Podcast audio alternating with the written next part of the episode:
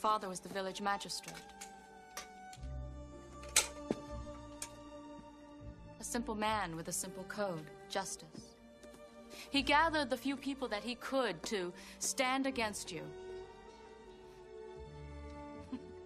you and your bullies were driven back by farmers with pitchforks. My father saved his village at the cost of his own life. You had him shot as you ran away. A hero at a thousand paces. I'm sorry. I don't remember any of it. You don't remember? For you, the day bison graced your village was the most important day of your life. But for me, it was Tuesday.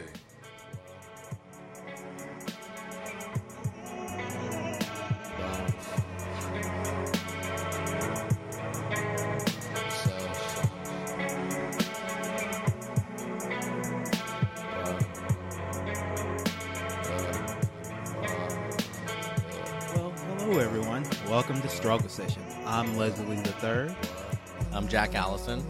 And today, um, JDB is a little bit under the weather, unfortunately. Yeah, he's Mm-hmm. he's a little bit sick. Um, and you know, even though we aren't we aren't a union show, we aren't a union podcast yet. We're not in the podcaster u- union. Um, because it doesn't exist, so it he will exist. be docked pay Yeah. um, for taking a sick day Yeah. because you don't get sick days when you're podcasting. Yeah. Um, it's, uh, We're, gonna very- look up how many people download this episode and dock his cut of the Patreon appropriately. Don't worry about that. He will be docked. He will only be paid for the amount that he has podcasted. So just want to throw that out there. Yeah, like, I know JDB talks all the time about how he has to pay rent, etc., cetera, et cetera. Sure. Well, if you want to pay rent, maybe you shouldn't get sick. Maybe you should have thought about that before getting yourself sick there, buddy. Yeah. But anyway, we're joined today by a very special guest. Um, he is the host of Media Roots Radio. He is the uh, creator of the wonderful documentary uh, film A Very Heavy Agenda. Robbie Martin, thank you so much for joining us. Thanks for having me, guys. Very excited. Yeah, I just want to say I Media Roots Radio is one of the podcasts I listen to every single episode of. Uh, Robbie does it with his sister Abby Martin, who has also been on our show. Their podcast is great. There lots of great takes, lots of insight. I definitely recommend uh, checking out. I think it was maybe two episodes ago where they broke down the latest Mueller indictment of the 13 Russians and basically how everybody um, had no idea what was actually in the indictment but was reacting to it anyway. Um, like if, if you want to give like just a brief like summary of like why that whole sort of shit show was kind of bullshit because I saw a lot of like even leftists after that went down being saying oh well this is the smoking gun this is it russia meddled it this is we know that now and we just have to accept it and you can't uh, question it or say anything about it Sure, yeah. I mean, well, first, I just want to say I'm flattered to hear you say that. That's very nice of you. Um, say that about our podcast. Um, and yeah, the episode we did two episodes ago, um, I just tried to go through the whole indictment and, you know, try trying to figure out through because basically the indictment is opaque. We don't know exactly how they gathered the evidence or what evidence is in it.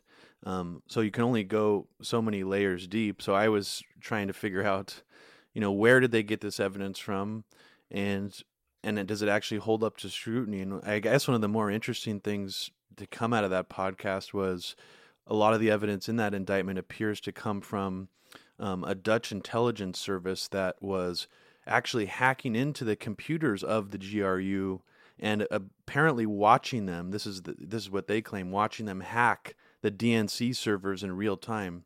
And I and I you know if if that's true, um, that raises a whole series of questions. You know, like why were they allowed to do that, and why didn't wasn't there extra security put on as this hack was taking place? You know, there's it just there's so many different things, and also the Guccifer two angle um, is still very mysterious and Um, you know, and there are people who are trying to ruin the research done by Adam Carter right now. This actually happened after the podcast, so there's a whole bunch of different things we try to unravel. Um, and you know, I don't have the technical expertise that like a lot of these other people on the left who are part of the cyber, you know, cybersecurity community do. Um, but they all seem to believe it and, and think that it holds up. So it, you know, I'm one of the only, I guess, people who's done tried to debunk the indictment um, this thoroughly. And I wish there were other people with technical expertise who are doing it as well. But there's not really very many people out there who are, you know, trying to pick poke holes in it. So Yeah. the Dutch watched it happen. They were like they were like on like screen share or something while the like while the hack went down. Like the Dutch were watching it. That's what it says. Well, that's that's the claim, and this was based Uh-huh. on a leak by Dutch intelligence services that they claim this, and also they they apparently hacked into all the security cameras in the Mm. hallways and inside the actual GRU offices. So that's this is so that's apparently And like saw hap- them being like, "We're gonna hack the election." I guess like, guess what, guys? Like, let's hack the election and, And stuff. and they And so this was got, a leak from this was a leak from Dutch intelligence. Dutch intelligence has still never shared this with us that they uh not like, officially. watched. Okay. not officially and it's also that's one of the things that you know people like marcy wheeler and Mi- Micah Lee who were hmm. very much promoting this as the smoking gun were also drawing the same conclusions that some of this evidence must have been gathered from that dutch intelligence investigation. But i think you know that that, that needs to be looked into deeper because that investigation in of itself is just so strange if you take the mm-hmm. claims at face value. I mean even the way they identified these these alleged 13 GRU agents was from hacking into the surveillance cameras, watching them walk into the offices, what computer terminals they sat down on, and then also Mm-hmm. hacking into those computer terminals through some kind of backdoor hacking software. Um, Wow. So, yeah, it's very, very strange. They hacked the hackers. Apparently Wow. so. okay, interesting. I don't know. I don't know what I believe. I don't know what I believe, but uh, it is it is interesting that the Dutch uh, just watched a hack happen and didn't call us on the phone or anything like that. See, see, Robbie, you've been on the show for five minutes and you've already shaken Jack to his very, very Yeah, core. He doesn't know what to me. believe, Yeah. who to trust, um, what's going on, and that's the But great Jake kind. Tapper said, But that's the kind of great, you know, subversive commentary you can get on Media Roots Radio and basically nowhere else. But Mm-hmm. we didn't bring Robbie on to talk about, you know, politics, the deep state, all that stuff. You know, we're, we're, we're, that you know that's fine, that's good. If you're a po- political otaku, you know, that's cool. That's really interesting to get into. It's it's fun. I, I, I'm not one to judge. What, but I, what I really wa- we really want him on the show for is to talk about something that's very serious, you know, Mhm. very important, that Mhm. gets to the real core of what it means to be, you know, an American in the 21st century, uh, and uh, as well as you know a Japanese person in the 21st century. This piece of culture that's been shared by these two countries and worldwide as well that Mhm. we've all that I've certainly been touched by it and obsessed with since a at a very young age and Jack has been touched by it and Robbie certainly has been touched by it from a very young age and that of course is fighting games. Yes, Mhm. we're we're today we're Street Fighter, Mortal Kombat. We're going to cover all that good stuff. And Yeah. I want to start out by just asking uh, both of you, and then I'll tell my story. Like, when did you get started with fighting games? What was the first fighting game you played? What was your first experience? I think, like most people from my generation, Street Fight, the original Street Fighter Two, I think was my f- real first foray into fighting games. And you know, I mean, like games like Pit Fighter and stuff had already been out. You know, Double Dragon. I was into in the arcade when I was a kid, but those uh, Pit Fighter is technically a fighting game, but it's I just say for the record, it's an awful fighting game. And Atari, Yeah, as a company, still has a terrible track record with making fighting games, and I'll, I can go into that later with Primal Rage and, and that stuff. But uh, Double Dragon, you know, beat 'em ups. I was hugely into them as a kid, um, and I I sucked at Street Fighter when I first started playing it. And I remember when it wasn't until I'm trying to remember if it was Championship Edition Street Fighter where I got like really excited because I was like, now I could play as M Bison, you know, and then I would just be super cheap with M Bison and keep doing like the the torpedo roll thing he he would do like the hold back for two seconds, I think forward punch Oh, or whatever. Psycho Crusher. Yeah, Psycho Crusher. Um, and I was super cheap. I would just do that constantly, like back and forth across the screen, and um, you know, and then, but I think it wasn't until Mortal Kombat One came out where I was just like completely blown away by the the aesthetics of it. I guess like the digitized graphics, and you know, I I gotta admit, you know, the fatalities. Like Sonya, I think the first time I played Mortal Kombat against it was against a computer and Sonya Blade did the kiss of death fatality on me, and as like a, I think I was like twelve. I just like it blew, my, it just blew my mind. I was like, holy shit, it's incredible. And uh, you know, I started became obsessed with Mortal Kombat One. I learned all the fatalities, learned all the moves. I was never great at it, um, and I think that Mortal Kombat One, uh, you know, didn't have necessarily the best fighting engine mechanics, but it was more like an aesthetic really ex- impressive aesthetically. And then um, I remember, you know, I, I would get like Electronic Gaming Monthly and magazines like that as a kid, and they would always hype up new games and talk about them months in advance. And I remember there was a feature in the middle of Electronic Gaming Monthly that came on like a like a card stock, and it was by a guy who I used to, I believe he called himself Quartermann, and he would give all these sort of like tabloidy you know, like rumor. It was like rumor mill stuff that they wouldn't print mm. in other parts of the magazine. And one of the rumors he dropped was, It's too dangerous to put in the other Yeah. parts of the magazine Yeah. Folks, they don't want you to know this. and one of the Quartermann's broken in again. Quartermann broke in in the middle of the magazine. totally. And one of the rumors he dropped that I just was like really excited by, but I kind of forgot about it was that Mortal Kombat 2 was was going to come out uh, eventually, and they were already like almost done developing it. And I kind of forgot about that and didn't really think much of it, and thought, you know, wow, that's awesome. You know, can't wait till it comes out. And I just forgot about that. And I think it was maybe six months later. I remember walking past the arcade in my local mall and seeing and hearing like a crowd like you know you hear the crowd walla like that just the mm-hmm. sound of a large crowd of people and i heard it emanating out of the arcade and as i walked by i saw the back of like maybe like 50 kids heads you know facing one machine one cabinet in the back of the arcade and I and I couldn't see what it was because I could just see all these kids' heads, and I you know heard the the sounds of they were making in excitement, and I just remember seeing like a giant blood geyser like erupting from the top of the screen, and I was like, oh my god, Mortal Kombat two, and as I fucking walk up to it, I'm like, oh my god, you can play as Reptile, you can like who's this Kitana character? She throws a fan and it covers the whole screen in blood. Like i was i i, I hate to describe it this way because i was like 14 or, or maybe 13 at the time but it was almost kind of like the, the strongest non-sexual orgasm i could remember having in my entire life. Like like walking past that and having just being a total surprise you know not knowing it's coming out.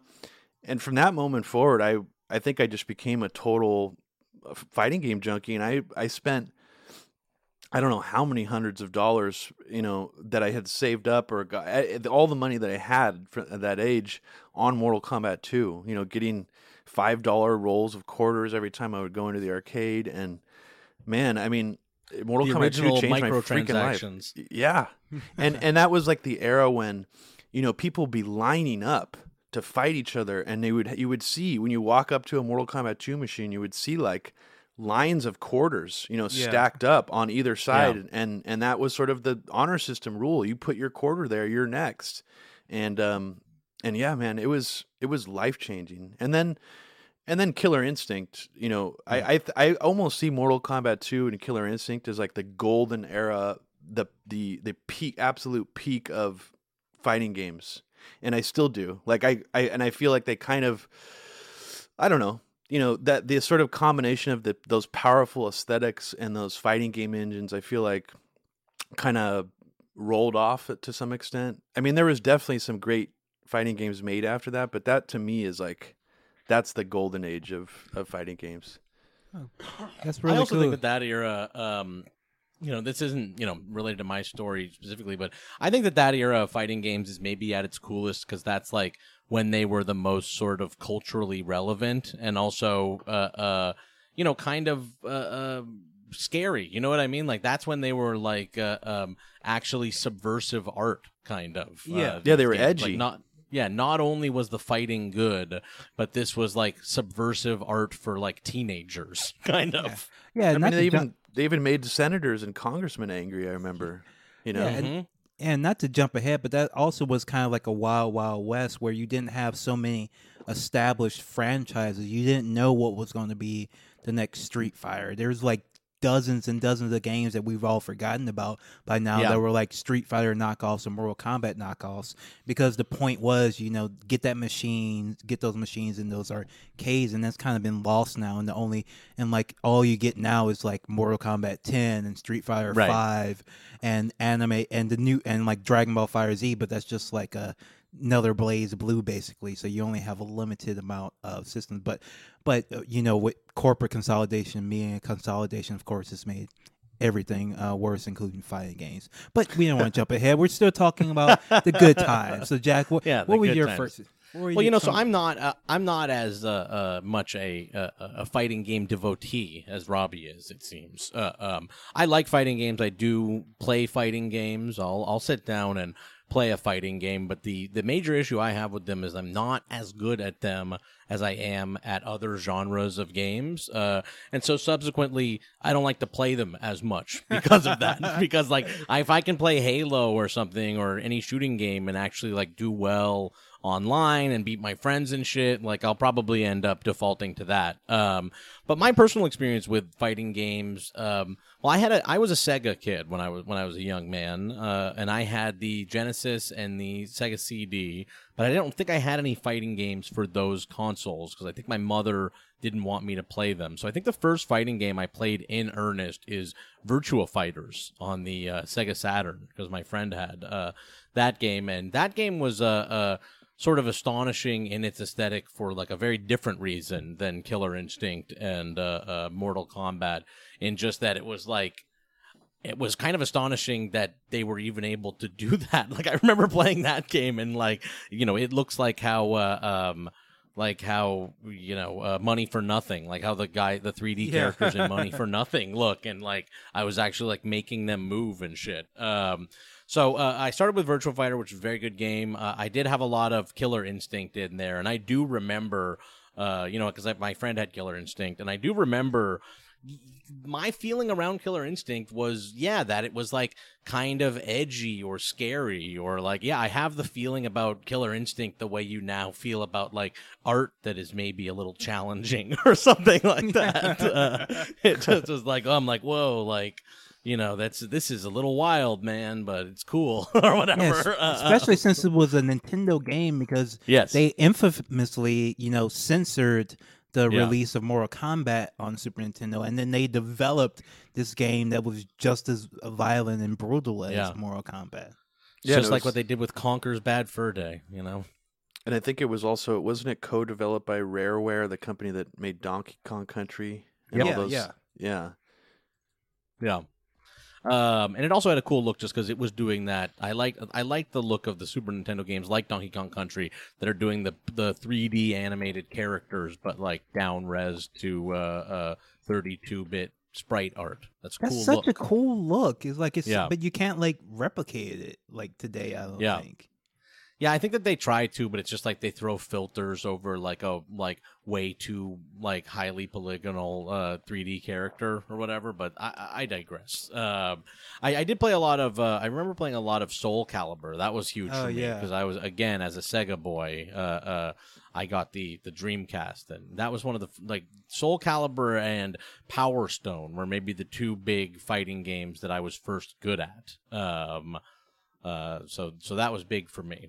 Um, but I'm better at I'm better I'm not very good at remembering combos. I'm, it's hard for me to like remember and do combos. So I like the games where the combos are all the same or there just aren't combos like uh, Power Stone. All right. So for me, um, for me, of course, it was Street Fighter Two that really got me into it, and the Super Nintendo version of it because it wasn't arcade perfect, but like as far as like graphically goes, but as far as playing it goes, it was.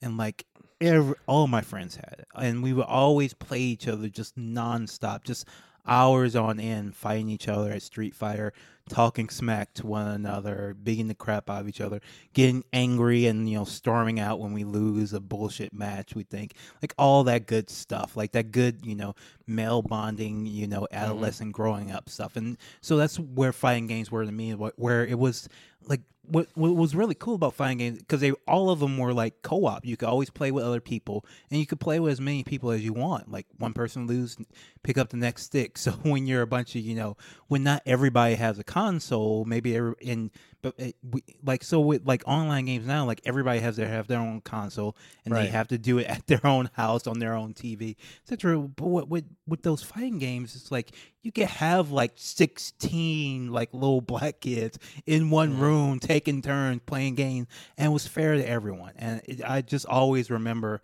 moments like that, and why I always have a soft spot for fighting games because it was like and. It, and people who didn't have who couldn't afford, whose parents couldn't afford consoles they would just come over to your house and they could play too and pick it up uh, and some of them and they all kind of had a fighting chance like there was a real puncher's chance back i feel with that era of fighting games with Yeah. street fighter and like Mortal Kombat special. I think Mortal Kombat, like anybody can pick it up and just as long as they learn how to do like an uppercut and a sweep, Yeah. like they could be like world class in, in Mortal Kombat. Are, are So- you speaking in favor of button mashing then? Are you coming out this early in the episode as pro button mashing? I for children, for children, for children who are just picking up button mashing is fine. No, no, actually, no. I take that back. You should learn how to actually do the controls, but you just find like your one or two moves and just keep doing that until you actually have time to you know get better, better at it. Uh, Until you're old enough to devote the time necessary to uh, to be To good. Till your brain develops enough so where you can understand like the combos, the cancels, the dashes, the dash Yeah. cancels, the parries, all all that good stuff. I, so one unique thing about fighting games I want to talk about is like this massive level of variance in like skill and dedication people have to them, right? Because like everybody with Super Nintendo had like Street Fighter 2, but like only a very small, small percentage of those people would ever get to the point where they're like going to like the first evos or whatever like so like there's all and you know in between that you had all these different levels of you know button mashers and people who kind who knew how to do a fireball and people who knew how to do all the combos and random egm and stuff. And then at the top top level you have people who are like essentially like breaking the game in order to get good at it like that sort of level and like that hierarchy. Like i always like maxed out at like just before like buying an arcade stick. Like i'm always i'm at like that level of a fighting game uh connoisseur but it is interesting how there's so many different ways to be a fighting game fan um and still have fun and enjoy it because I didn't enjoy I don't think I had any less fun than the people who like are top level at it. And I think that's really like a cool thing about fighting games like you can be kind of sucky at it to being, you know, like the best in the world and you can still enjoy it. Totally. Yeah, I mean, I do think I think one of the things that is cool about fighting games is like you said, like you know, you can be good at them. Like that's one of the things that's interesting is that like it you know from button mashing where you can just sort of like get by by hitting the buttons really fast. Like there are people in the world who are like tangibly better, who train and do better, and in that way, like I actually think that fighting games are one of the better esports to watch, one of the Yeah. more like watchable kinds of tournaments, and I think it's like pretty clear why. Like, uh, uh, it's you know, like sports, it is kind of amazing to watch the best fighting game players in the world, and it is interesting that there's a genre of art form basically that like can be a conduit for that. For sure. Yeah. I mean, to me, what you just described is like I get I get the same pleasure other people get out of watching like the best sports replays or sports movies while watching people do like Ermac juggle combos and Ultimate Mortal Kombat 3 and just seeing what kind of crazy shit they come up with. Yeah, like so everybody's seen that uh, Di- uh, Daigo comeback from like Street Fighter Three, where he um, parries like 15 times with perfect timing. Right. Um, Chun Li with and he has no health left and is able to come back and defeat and the crowd just erupts with and like every time I watch it I like I kind of get chills. It seems like such a silly thing, but that is someone like that is like LeBron James like Yeah. sinking a three pointer at the Uh-huh. buzzer. Like it, it takes like you know maybe a different type of skill, but certainly a comparable like skill Mm-hmm. at that game. And, and I really like it when it comes to fighting games, you can have that level of skill and at at them compared to some other games, um, Fortnite maybe, um, where you know it's it's there's not as much balance to the Wow. game so you can't really so like there's a much You more don't a have lot, to. You don't have to shit talk Fortnite. Just uh, to- I kind of do I kind of do just Wow. because there's this so is much what's finally going to get us in trouble. there's so much luck and randomness involved. Of course, somebody like Ninja, he's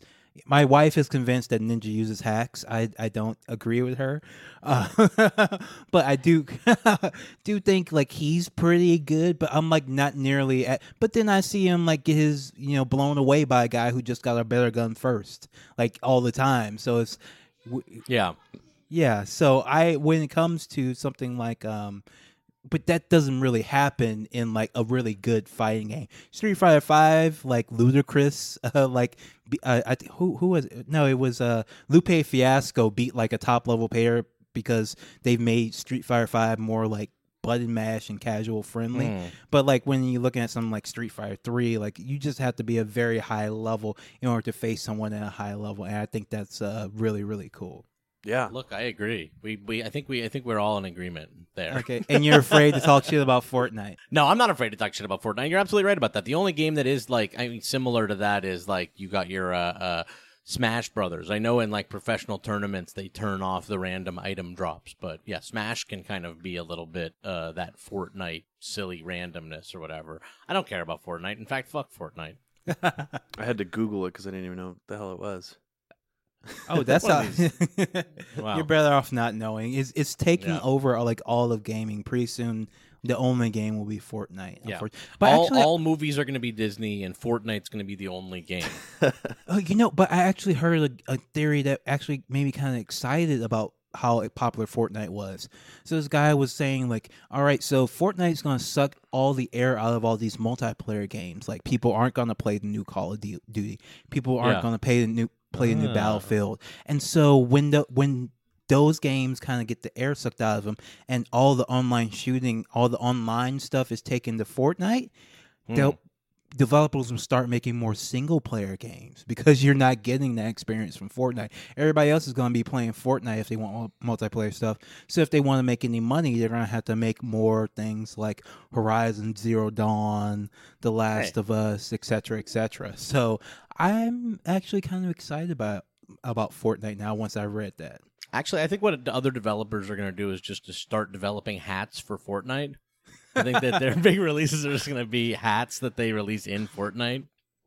Anyway, Robbie doesn't understand any of what we're saying right now, so we should just. Uh, I'm trying to get a handle move- on it. I'm trying should to move back to uh, uh, fighting games. So let's get into um, some of the big franchises. Um, so I think I've already said what I uh, think about Street Fighter. What, what your guys? What's your favorite Street Fighter out there? What, which ones have you played? Were you into? Well, I mean, look, Street Fighter is one of the big offenders of like the most combo learning and the most, you know, memorizing things. Uh, so I have never been good at a Street Fighter. I have love for Street Fighter. I play Street Fighter, but I, I can't tell you which one is best for me because Street Fighter, you know, is me getting my ass kicked, you know, whichever one it is. I'm I'm trying to remember which one I actually had the most fun with and invested the most time in it. So we're not talking about Capcom fighting games. We're just talking about Street Fighters, right? Just Street Fighter. We'll talk about the verses maybe Okay. later, later. Later. I mean, I guess if this one counts, it was probably the one I played the most, which was the original Street Fighter versus X Men game. Ah, um, that that adopted all the uh, sort of the aerial combat, air combos and stuff from X Men: Children of the Atom, and and then you know let you play the Street Fighter characters with that same fighting system. Um, but third, I'd say Street Fighter Three was probably ended up being my favorite because I'm a really big proponent of of well animated 2D sprites, and I feel Oh, like that was so good. Capcom's last real, you know, home run in terms of 2D animated sprites. Because even like the Marvel versus Capcom stuff, when they were putting that out, they started to just do weird things with the um, the resolutions, and even when I play like Marvel versus Capcom 3 now, I'm kind of like I don't it's, it looks like pixelated, it looks like they're recycling old sprites sometimes and Yeah. it just looks off to me, but Street Fighter 3 to me in terms of the visual is like absolute perfection. I, I mean Yeah. yeah. It's a beautiful Street Fighter Three is a beautiful, beautiful game. It's really sad that they went away from that, like because people there's like a meme online about how they kept using the Morrigan sprite from like Dark Stalkers, like Oh my God, yeah. for like fifteen years. Exactly. Yeah.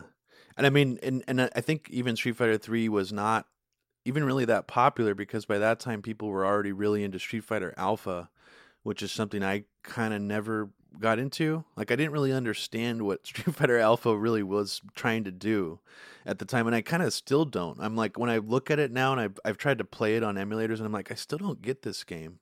But it was I remember being like hugely popular. I remember everyone making a big deal out of the fact that Guy from Final Fight was like a playable character in it, and you know everybody used to play as Guile, and I just I just didn't like it. But I mean, I think I I really like the more stripped down Street Fighter engine. Um, I think I prefer that more to like the what they you know ended up doing later, where you can choose like three different modes, and you know like when fighting games started to do where it was like at the title select you know character select screen you could pick all these different modes of fighting and like turbo and normal and stuff i was just like i don't i can't follow along with what's happening here and i kind of that's sort of when i just became more of a button masher when i would play those later capcom games Yeah, because uh, one thing that has happened over time is like so when they were initial when they initially like made these games, right? You couldn't do things like patches and updates and all that stuff. At, at least not as easily as they do them now. So when the games came out, like when Street Fighter first came out, it was completely unbalanced. Some characters were better than others, and when people started getting into really the competitive side of it, like all these companies started taking notice of it and trying to incorporate that and make make the conf- a lot of the competitive fans more happy, give them more techniques and options, and it made it, it made all the everything more complex. So when you go up to the arcade machine and the first thing you select, you think, oh, because when you when we're playing Street Fighter Two, you how'd you pick a character? You just picked whoever looked cool to you. Like I always went with Ken. I liked him because he wear, wore red. But then by the time you're getting to like Street Fighter Alpha Three, it's like, all right, who am I gonna pick? Who has you know which kind of alpha theta beta combo which super move am i going to pick for them and this is all before you like even get into uh the match. So there's so it, it, it, it's kind of an interesting thing where these games start out as things that kind of level the playing field initially well it, it seemed like it leveled the playing field initially where you just pick a, one guy picks a character the other guy picks a character you fight. But then it became like in order to actually get like a true balance they had like they added so much complexity on it and so much you know tech um like you had to read a magazine to understand like what these new modes were what they meant and how they used them and i feel like that is kind of that was kind of the beginning of the end for fighting games as like the cultural center of like gaming culture. They kind of more became their own like separate you know thing from the rest of gaming Totally, and and I think that what that era you're describing too is sort of when you know online games became, you know, more popular than arcades, and and I don't even know if this is actually technically true, but I believe it to be true. um, is that I don't think you can actually play fighting games online and have the collision and the timing and everything being as accurate as you would be playing someone like in person because from what I understand, internet speeds aren't even necessarily fast enough. That's why first person shooters and stuff became so popular online is because you can there's some wiggle room there with collision and timing and you know, I tried playing like Ultimate Mortal Kombat 3 when it was released on like the classic arcade on like the Xbox and it was like too laggy and it just didn't work. Like you couldn't really play it like you would play a real person, you know, standing next to you. So um, that's sort of when, you know, a lot of the fun of fighting games kind of vanished for me when arcades simply stopped being a popular thing where you could go play someone side by side or even just, you know, I guess console fighting games still allow that. You know, like you can play Injustice against a friend, Yeah, and that's still really fun. But it's um, one of the few where that's actually left. Like even Yeah. even shooting games don't have split screen anymore. But yeah, you mean like GoldenEye, like back in the day? Yeah, that's yeah, true. they don't really. Most shooting games don't have like four player anymore on on one console. No, you barely get two player because the because uh, Yeah. part of it is because the graphics like you can't render they they're pushing the graphics so far they can't render like two screens at the same time. There was actually a really cool like mini era towards the end of PlayStation 3 when they started doing 3D gaming because every 3D game Right. uh you could you had to render it twice. So that's why like Resistance 3 and um, Killzone 3 are in are uh, split screen uh, shooters for their campaign is because they had to render it, figure out a way to render everything twice anyway because they were trying to push the 3D TV. So it can be done. They just um, mostly don't bother, unfortunately. And you just yeah, have there's more money in getting people to play online because they buy hats. yes. yeah, and um, so and Robbie, you are right. They can online fighting. Online fighting is not like real. Like like they still haven't figured out like because every game that comes out, like if you read any fighter any reviews on it, they keep talking about the net code. Net code is basically the code that they use to like get two people synced up when they're online in order to have a fair fight.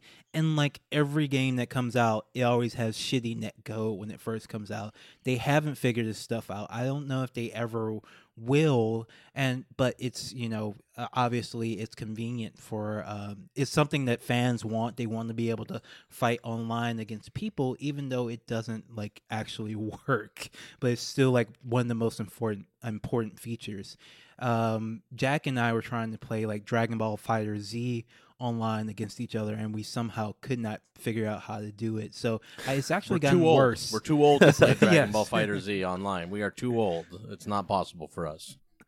Street Fighter Four was a was an online was supposed to be meant meant to be played online, right? I mean, I and I I actually the only time I've seen an arcade machine of it was I think someone made like a custom arcade machine, and I saw it in Japantown in San Francisco, and that was the only time I played it. Um, but yeah, was, I mean, even Street Fighter Four, I was disappointed that they decided to go with like the th- you know 3D graphics instead of the the 2D sprites. But you know, I mean, I don't know. I I I, I hope mo- I hope somebody saves makes another 2D sprite fighting game eventually that just blows our minds. You know, like something like Doesn't uh doesn't what's it called like uh what's that one game Leslie the the like, Skullgirls. Gu- Guilty Gear or some shit isn't Guilty Gear? oh, Guilty still- Gear X. right Guilty Um, Gear I think it th- that one is like it's like drag like Dragon Ball FighterZ where it's just like a three it is 3D animation but it's made to look 2D and it Really? looks pretty and it looks Hmm. pretty good. I think I think but dra- uh, but um what Skullgirls is actually 2D and looks really um fantastic. Uh, I would definitely recommend um checking it out if you have a chance because it's a it was a thro- it, it was meant to be kind of a throwback to the era of you know true 2D fighters. I I do miss like the 2D. I understand why companies feel like the need to go 3D, um, but actually I'm most disappointed really in and the next uh series we can talk about is that Mortal Kombat no longer does um, full motion video capture of its fighters anymore. Like it, Oh, it's just it was just so much more fun when you were beating up those real people ripping their heads.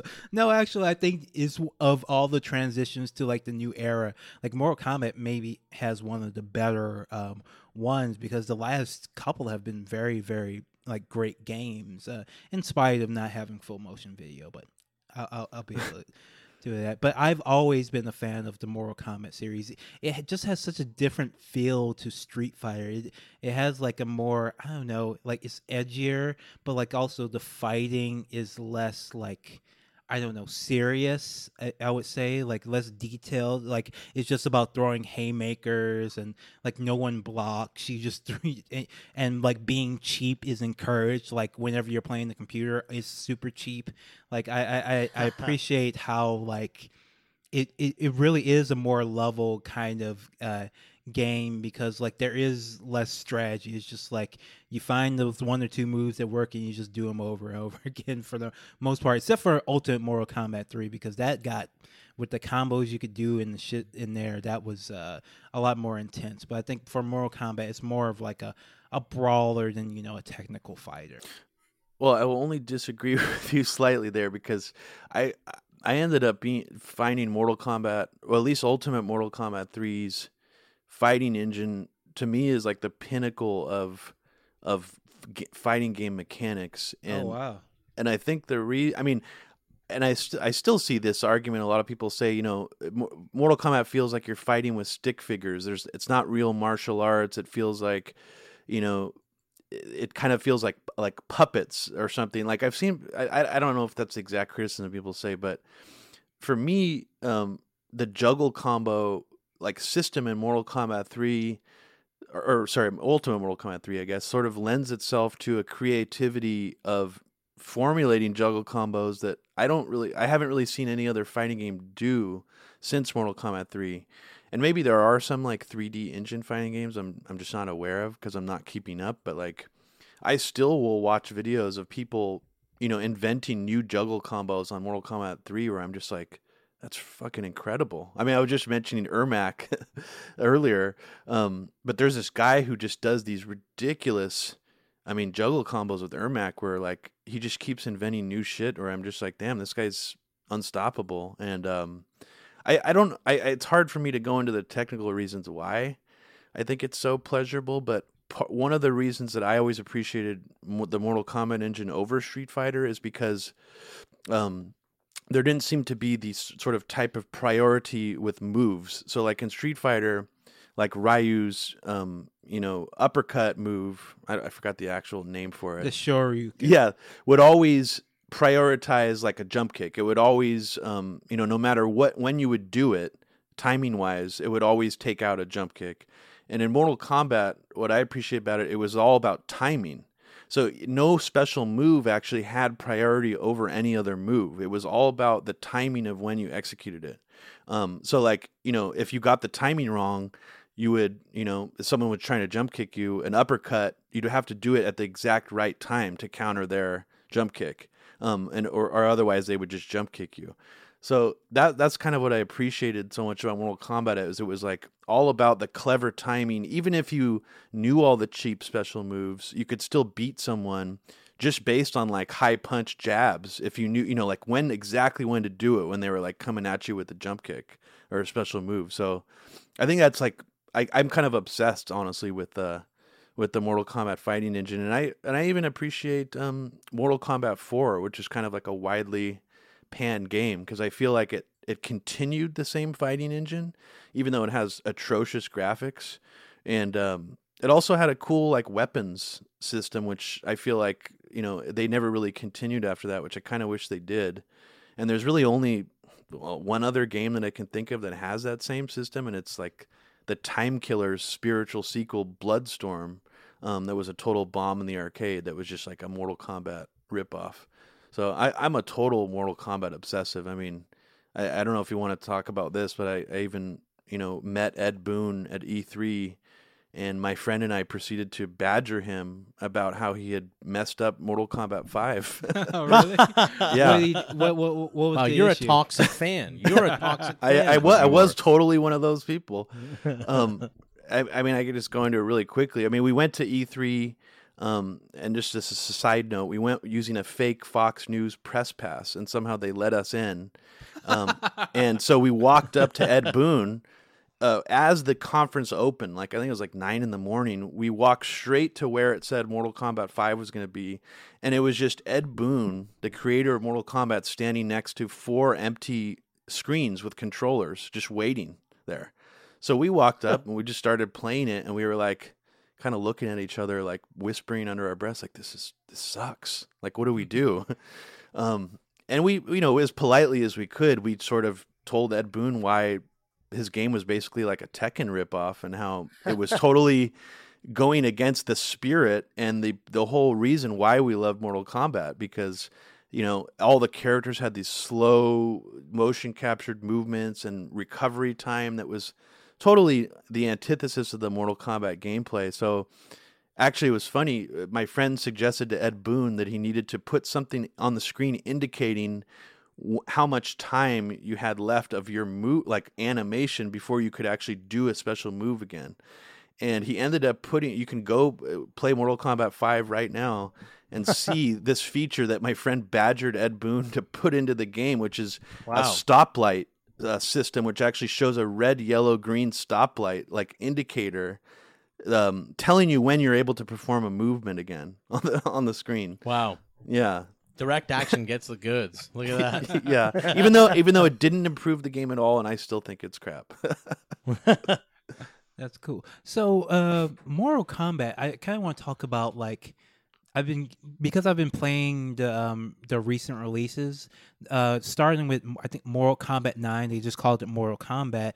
They kind of redid the lore, and at that point, I didn't know that Mortal Kombat had like a consistent lore all the way through all those like PS2 Mortal Kombat games that I didn't play, like Armageddon and Annihilation, Deadly Alliance, all this stuff, and like it's really fascinating. Um, all like the backstories each character has. I think Mortal Kombat does it better than almost any fighting game, but it's kind of interesting. Like all these fighting games have like every character has like a backstory and a lore, and every time you beat the arcade mode, you get a unique um, f- uh, ending for for them. So I, I just want to take a second to ask, what are some of your favorite like characters or lore worlds in you know the fighting uh, game genre? I guess I'll just mention really quickly that I, I just responding to what you just said that John Tobias, the co-creator of Mortal Kombat, he actually released a comic book um, that was released around the same time as Mortal Kombat One that had the whole lore originally laid out in it, and I almost see the Mortal Kombat lore almost kind of like DC Comics lore. It follows a similar format of like the Justice League, um, going into alternate dimensions, the whole universe being reset multiple times. Um, you know, kind of Oh, like yeah, like every term is a crisis. yeah, Crisis of Infinite Earth Oh, kind of vibes. And I think it was around Mortal Kombat 3 where it was like the whole world's being taken over by Shao Kahn and that's why like you're in the city fighting and everything looks all, you know, messed up and um and I actually like Mortal Kombat Sub-Zero.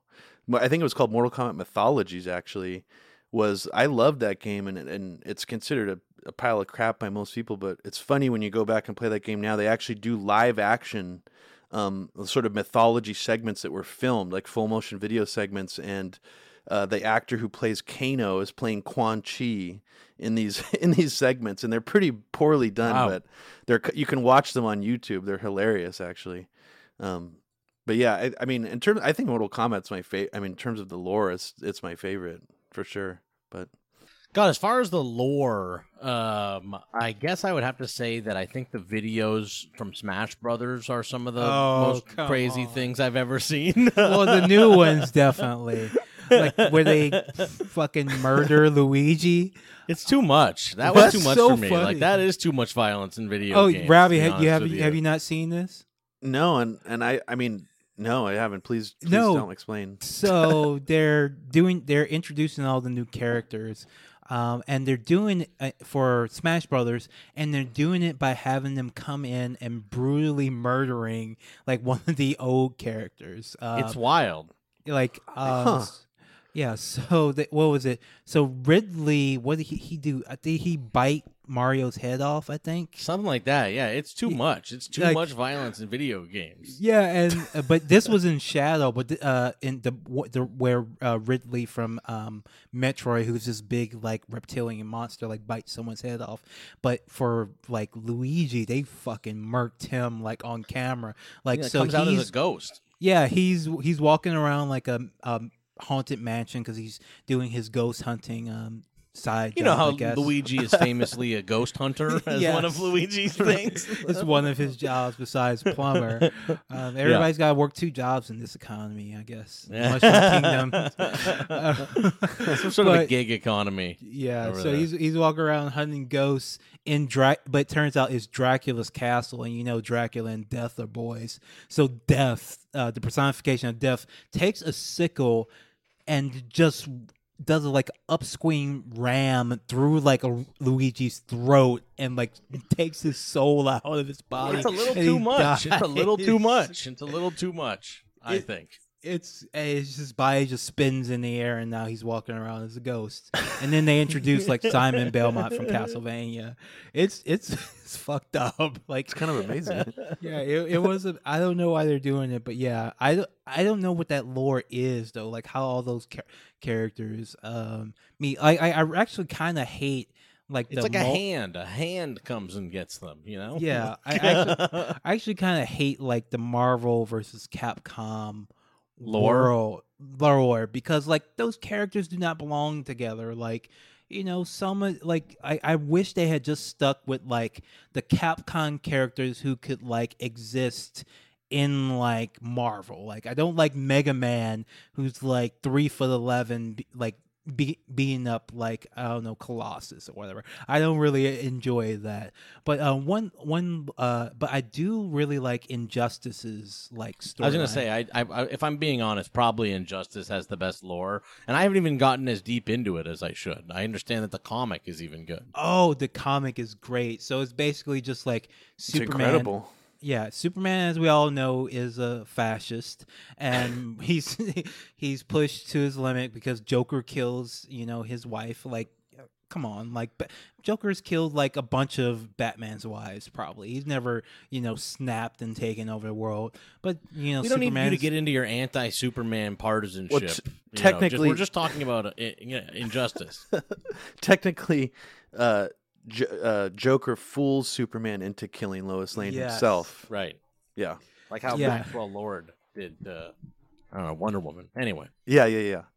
Yeah, so super, and then uh, Superman crosses the line, kills Joker, and then from there decides to take over the world, murder all his friends who don't side with him, etc. It's really good, really riveting stuff, and the games and playing through it in these in the games in the story mode, something like I, uh, Nether Realms has started to do instead of having like just in our uh, arcade mode with different endings for each character.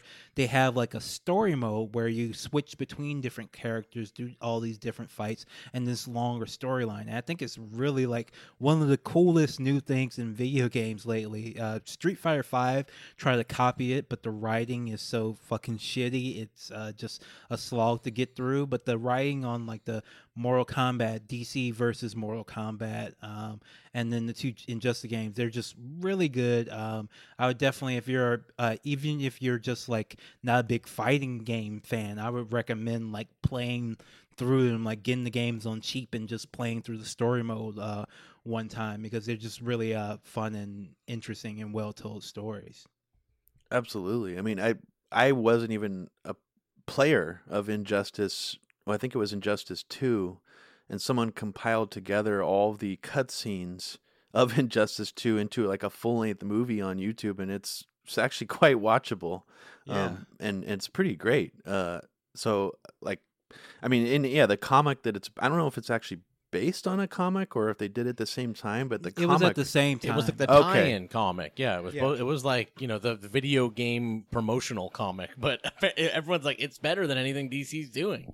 Oh, absolutely. I mean, the original Injustice comic book series, and actually, for anybody who's not who who's not familiar with it, there's a guy named Comicstorian who's gone through the entire Injustice comic series online and sort of narrated it.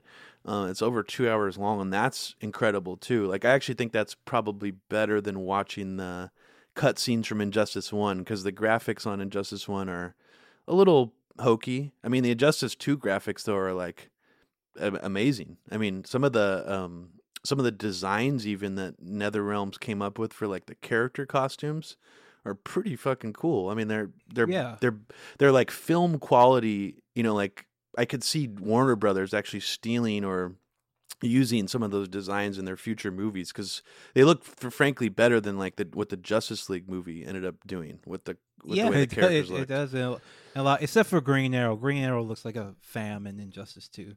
He doesn't even, he doesn't even have the hat. He, do- he doesn't look, he doesn't look good in Injustice Two. I can't Everybody remember what else he looks looks like. cool. he has like a skin tight like leotard for some reason. Like that's not Green Arrow. He's always Huh. he's more of a he's more of a loose fitting guy. He's not the skin tight Yeah. guy. Yeah. No, I'm a I'm a huge DC Comics fan, so that's like that's probably actually the only new fighting game that I've played and, and enjoyed. Probably just because it's you know makers of Mortal Kombat and doing DC Comics, so it's kind of perfect. And, and- it was so funny because I remember when Mortal Kombat versus DC was announced, and people were just like, "What the fuck is this? like, why? like, like they, uh, like they really like didn't." I felt the same way too, like because Mortal Kombat was just known as this hyper violent game. When DC, even though some of the comics are violent, have have violence in them, they're more like considered the traditional of the comic book companies. Like if it was Mortal Mortal Kombat versus like Image Comics or Wildstorm, that would have been you know something more Mortal Kombat versus you know ex- Extreme Studios with Rob Liefeld. That would Yeah, have been yeah, yeah. something people would you know seen coming, but it actually I think it turned out well. Mortal Kombat fans still don't like that game for some reason. They uh, uh if judging from the Steam like comments, they still hate it, but I actually played it. and It was actually pretty fun. Aside from the fact that they did end up censoring uh, the Joker's fatality, like his original fatality was he pulls out like a gun, he shoots it at you, and then it just says bang. It's like a fake gun. Then he pulls out a real gun and blows your brains out. that's, that's funny, actually. That's In that twisted way that the Joker is funny. Yeah, it's very twisted. But they censored it in the final release, and they just cut away when he blows your brains out. I mean, some of those. Uh, yeah. So did they actually remove all the fatalities from that game, or are there fatalities? No, there there are fatalities. I think. Um, wait. I think they. I've never played it. I, for, I forget. I think they like none of the superheroes have fatalities. Obviously, they don't kill anyone, but like their cuts, there's not like a ton of blood. Um, but yeah, it's it's still a pretty good game. It has a good story too, where like the worlds are colliding and they have to fight. Um, it's, it's actually uh, pretty good. I wouldn't recommend watching the movie because if you if you because the you know it's still pretty dated um, graphics, but uh, Yeah. overall very good. Yeah, I mean, the the Mortal Kombat, the the team that that's behind it, I feel like they really started to turn a corner around. I don't know if you mentioned Mortal Kombat Nine, but that's when I feel like that whole team really um, sort of figured out how to really implement the, I guess, just the Mortal Kombat universe and and the mechanics into a 3D environment properly. Um, because I just always felt I, I was never a big fan of Tekken and and games like Soul Calibur, so I always felt like Mortal Kombat's attempt and just that studio's attempt to try to move their their games towards that was a mistake. So I'm glad to see them bringing it back to more the frankly kind of unrealistic, more cartoony fighting style that that I think really makes the you know the original Mortal Kombat games fun rather than the slow movements like real martial arts, you know, takedowns and stuff like that. Um, so I really appreciate what they're doing now, and I, it, I mean, it would be amazing to me if someone, you know, even if it wasn't their studio, actually released a a new game using digitized graphics again, like the old school games, but with like new sensibilities and new technology. You know, like what what's what these systems are capable of now. But I feel like there's not really very many people out there hungry for that those type of graphics anymore. Like, like I'll I'll look at a game like Lethal Enforcers even now and be like, damn, I kind of wish those games type of games stayed around because like you what you could do with digitized graphics now, you can make them you know um, HD, you know, very very high color. Um, so yeah, it, it's it's to me it's a shame that that kind of that whole style um, kind of went away because I mean I would play the shit out of like a retro style digitized Mortal Kombat game now. Oh, I, I- you know what I think really killed it was the Sega CD, honestly, Oh, yeah. because they had so many games that had that kind of graphics, but just were terrible. So when you're spending like five hundred dollars bringing that shit home, and you think it's gonna blow you away, and it's just like the worst fucking games possible, I think that really did it. It ingrained in people like that that st- that aesthetic actually just means oh it's a really shitty game that they're trying to impress people who don't know any better with Yeah, I think I think you're definitely right. And Sega CD, if people don't remember, I think it was like I, I want to say 32 colors. I, I think it was 64 colors. The the Sega Sega Genesis. So is you relying on that. So imagine watching a video at 64 colors using like, and I think they use like Cinepak compression, which was like a really bad old school form of video compression. So the video, all the full motion video stuff on the Sega CD is pretty much unwatchable. I think one game people still talk about to this day, which is Night Trap, because Yeah, that sure. game that game was like a kind of an original horror movie, so it has something to elevate it, you know, beyond just being a, a crappy full motion video game. But um, yeah, you know I, what? I think you're Uh, right. Sewer Shark has gone down in history as one of the better games that everyone remembers and loves. you know they just released re-released night trap on like modern consoles just for like the kitsch value like i i, I think that's kind of cool but like the game's still shitty Yeah, it is. I mean, I mean, pretty much all those games are based off of like the original Dragon's Lair uh, style of game. I think where it's just like you're watching a movie and you make these, you know, very specific joystick movements or whatever to, at, a- at a very specific time, you know, to get the movie to, to go to a different scene or something like that. So, yeah and it's very obscure very hard and ate quarters like a motherfucker Oh my like, uh, God. like that was the point of those games like they cost a lot to put in but uh, for arcade owners to put in because i remember they had like big sometimes the ones at my mall had like a big screen like at the, like a projection screen for like dragon lair and it cost like a dollar each time to play and like you were dead. Like you miss one key and you're done and like that's it. So yeah they um i mean they had to make their money back but it, they were not fun games.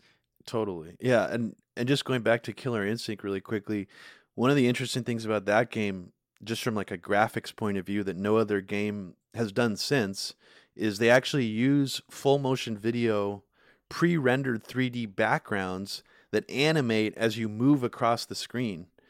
And that's what gives I think gives Killer Instinct such a beautiful look still even when you play it today is like it really utilizes the idea of pre-rendered 3D graphics like you know to the max. Like it, it i've never really seen any other game even rareware you know the, the company never really produced any other games that utilize that technique. And you know even like dra- games like dragon's lair which use like a laser disc um, there's a bunch of obscure games that use that same format that were like shoot you know overhead shooters where it'd be like a full motion video playing underneath of it. And they're and they're all pretty crappy but I was always disappointed that like no one took that concept, you know, much further than that. Like like utilizing full motion video with 2D sprites and sort of combining the two together.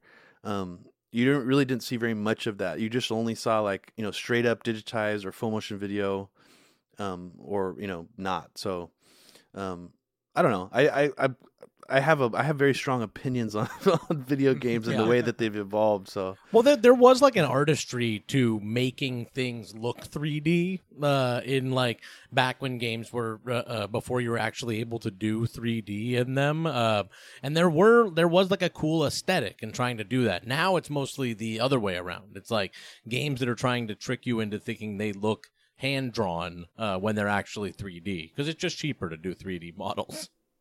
Totally, yeah. And I think Street Fighter Four kind of attempts that look with like the cel shaded 3D stuff. yes, but that's what they're trying to do there. yeah. Yeah. and to me, it just doesn't look right. Like I, I none of that stuff has never looked uh, great to me. And I think it was that what was that game where it was like um, I can't remember. It was like some solo Capcom game where you're fight. It's a side scroller that really pumped that look. Um, I don't remember, but I don't know. Well, I definitely think that the uh, new Marvel versus Capcom games are the worst looking games by far as far as like the 3D fighters go. I don't even know what they're like the look they're trying to get um, with them. It just looks like dirty and ugly for the most part. Yeah, I, I kind of agree with that. I mean, it's a it's a shame that you know there's so many new characters on those games, you know, that I would love to to play and fight with, but they just all look crappy. And uh, yeah, I mean, I I really wish that 2D sprites, you know, it, especially coming out with these major companies. Like I just watched I just watched a video of Skullgirls while you guys were talking to see what it looks like, and that game looks fucking amazing. I mean, it's it saddens me that Capcom and even SNK aren't making games in that style anymore. I mean, if we're just talking about SNK, I mean, I think I would say they're you know they're definitely imitated Capcom in a lot of ways, but I see them kind of as like one of the best companies that produce fighting games as well. Oh yeah, um, with like Samurai Shodown and um, Last Blade and games like that.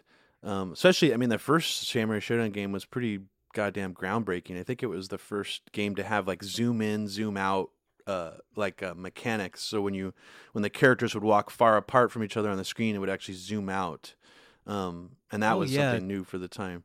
I remember playing that at the gate, and it just blew me the way, blew me away. Like seeing that, seeing that scope and that scale uh, represented. Like I really love SNK. Like in in some ways, I like them better ultimately than uh, Capcom games, just because they were trying. Like I feel like they were trying. They stayed more like distinctly like Japanese. Like you had For sure. games where, like everybody was a samurai, um, or everybody was like a ikemen, like a boy band, a Japanese boy band guy, like in the King of Fighters. Mm-hmm. Like so, I feel like they they stay in where while as Capcom, it was always supposed to be the world fighter. So they would just take like racial stereotypes from across Oh my the God. globe and present them instead of just you know staying within like Japan, China, and Korea like uh, SNK did. Thankfully. Yeah, I think World Heroes was definitely their their main Street Fighter clone, but in some ways it was like more just more silly and over the top than than Street Fighter was. And then of course Fatal Fury, and then what was the game Art of Fighting, which was I feel like it was kind of a crap game, but it had like gigantic sprites, yeah, which was something that people like were really excited about back in the day. Like, oh my god, this game has like the biggest sprites ever. um, and uh but yeah they put out so many cool i mean but samurai shodown i think is the one that stands apart from the rest of them because um i'll still play the shit out of that game. I mean like especially samurai shodown 4 i had a um a neo geo cd system oh about 10 really? 10, years ago and uh you know even though you'd have to wait for fucking forever for it to load because it was like a one speed cd um it was amazing. I mean it was a perfect arcade you know as as as you know probably know neo geo console systems were an exact clone of their arcade system. So perfect arcade translations i mean for all their all their games. Um and i oh man i played the shit out of those. So Yeah, I was a big fan of uh, Garou, Mark of the Wolves. That's kind of like their Street Fighter Three, like them at the like the height of their um, power. It's a very beautiful game. I and I think it actually came out on. Uh, it's on. I think it's on Switch now, actually. So if you you're looking, to, if you never played much SNK, I would definitely recommend. It's called G A R O U, Garou, Mark of the Wolves, and it's just a beautiful um, fighting game and really fun too. Um, but we've been going for about an hour. I feel like we've only like just scratched uh, the surface. I know Uh, this might have to be a whole series. This might have to be uh, its own show. Uh, We didn't even get to talk about like the movies, like the Mortal Kombat and the Street Fighter movie, which we could do like a a whole podcast on, probably. You know. speaking of the Street Fighter 2 movie, um, I was just looking up videos of the Street Fighter 2 the movie the game. Uh, Yes. I don't know if you remember that. It's hilarious because um, not only just because it's a crap game, but it's obviously trying to look like Mortal Kombat. And what's funny to me about that game is uh, Mortal Kombat used digitized graphics, but they didn't just simply use the graphics and then import them directly into you know a computer and then rotoscope them and use them. They would touch them up significantly, like with uh, you know like with painting programs and stuff. And Street Fighter 2, the movie, looks like they just straight up took a video VHS tape rip of these characters doing movements and didn't clean them up at all. They look like crap. The lighting on them looks like it was obviously filmed in like a you know a bad studio, and it just looks like it was really shot out very quickly. Um, and it it I don't know. It's just a bizarre curiosity. Uh, I, I I actually looked at like a mini documentary about that, and it was so interesting because none of like those are like the actual actors from the movie. They're not. They don't know how to do any of that stuff. So it was like really like difficult and dangerous. That's like Kylie Minogue trying to in- like trying to do all this like fighting and stuff, and Ming uh, and uh, Ming Na Wen trying to do all this stuff, and they just don't know how, and they're just trying their best. Um, but and the, another funny thing is like the arcade release of that was so crappy that Capcom, when they did the home version, just took all the video and just made another game. Oh, Like, from really? the same video, yeah. It's two completely different games actually from the arcade for the uh, Wow. versus the console version. Well, that kind of explains why I was pulling up videos on YouTube that looked that looked like two different games. And now that explains it because one of them definitely looks worse than whatever they ended up releasing on the home systems, I guess. So, But well, I guess we're gonna have to There's to. so much left. There's so much left to talk about. I guess we're gonna have to dive into Mortal Kombat Annihilation, the the saga of Chun Li, Raul Julia's amazing performance, all this stuff. We didn't even get to, in the tech in the day, but folks, uh, thank you so much for listening. You uh, uh, you can uh, where can people find you, Robbie? Uh, you can find me on Twitter at fluorescent gray. Um, and you could uh, check out my documentary film series at a very heavy agenda.com. And I also do Media Roots Radio with uh, my sister Abby Martin, which um, comes out on a weekly basis. Yeah. Make sure to subscribe to their Patreon. Make sure to subscribe to our Patreon if you haven't yet. Patreon.com slash struggle session. Thank you so much. Have a good one.